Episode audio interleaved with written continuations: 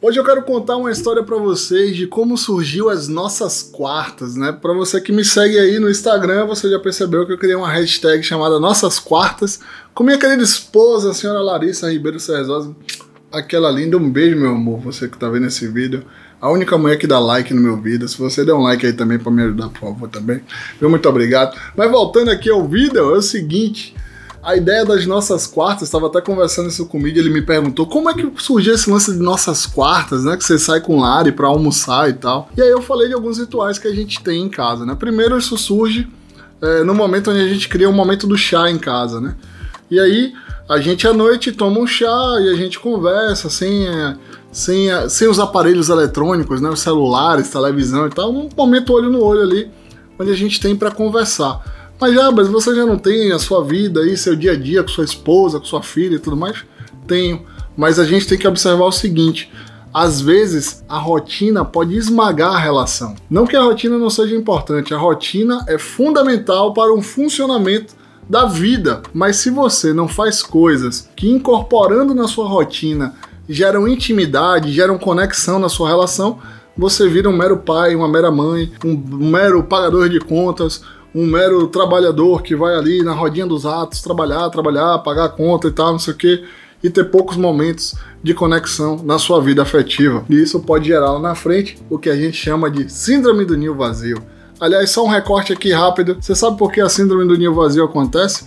Porque é muito comum que quando um filho chega na vida de um casal, né? O casal, por óbvio, vai olhar para essa criança porque ela precisa de cuidado, ela precisa de afeto, ela precisa de recurso financeiro, de dinheiro mesmo, né, para pagar coisas e por aí vai. Então esse casal ele vai voltar energia para essa criança. E aí vai passando o tempo, essa criança vai crescendo, vai crescendo, vira um adolescente, vai crescendo, vira um adulto e sai de casa. Quando sai de casa, esse casal que sempre olhava para essa criança ele não consegue se olhar mais, porque o olhar estava sempre voltado para essa criança, eles perdem essa conexão. Então a ideia das nossas quartas-feiras e de qualquer coisa que a gente faz que gera intimidade na gente é a gente não entrar nessa estatística de pais que sofrem a síndrome do ninho vazio. Claro que a saída de um filho vai gerar esse desconforto, mas fique atento. Então, feito o meu parêntese, voltando aqui para as nossas quartas, a gente percebeu que faltava alguma coisa.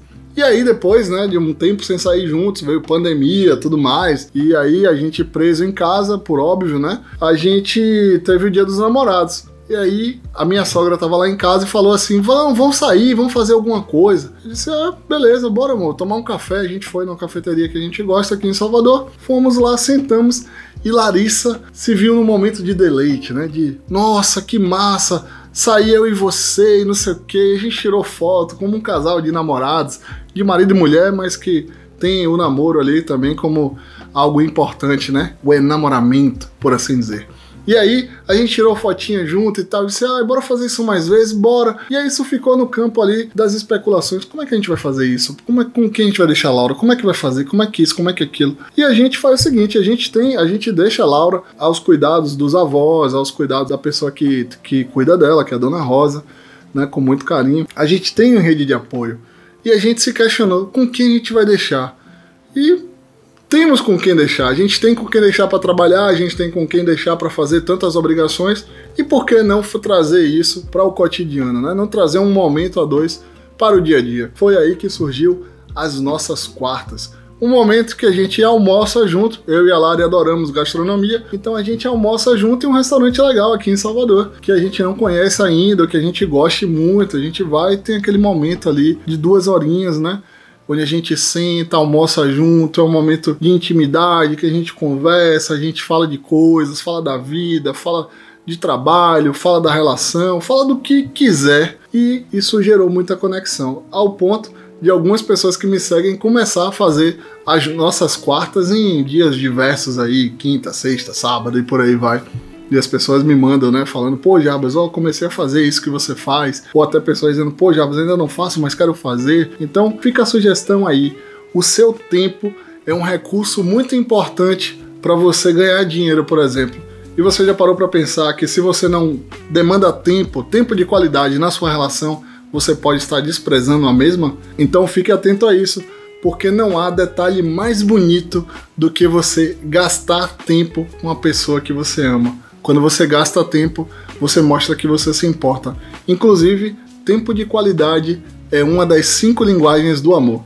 Então fique atento a isso aí. Um abraço e até a próxima. Crie intimidade e faça por ter uma boa relação. Valeu? Falou!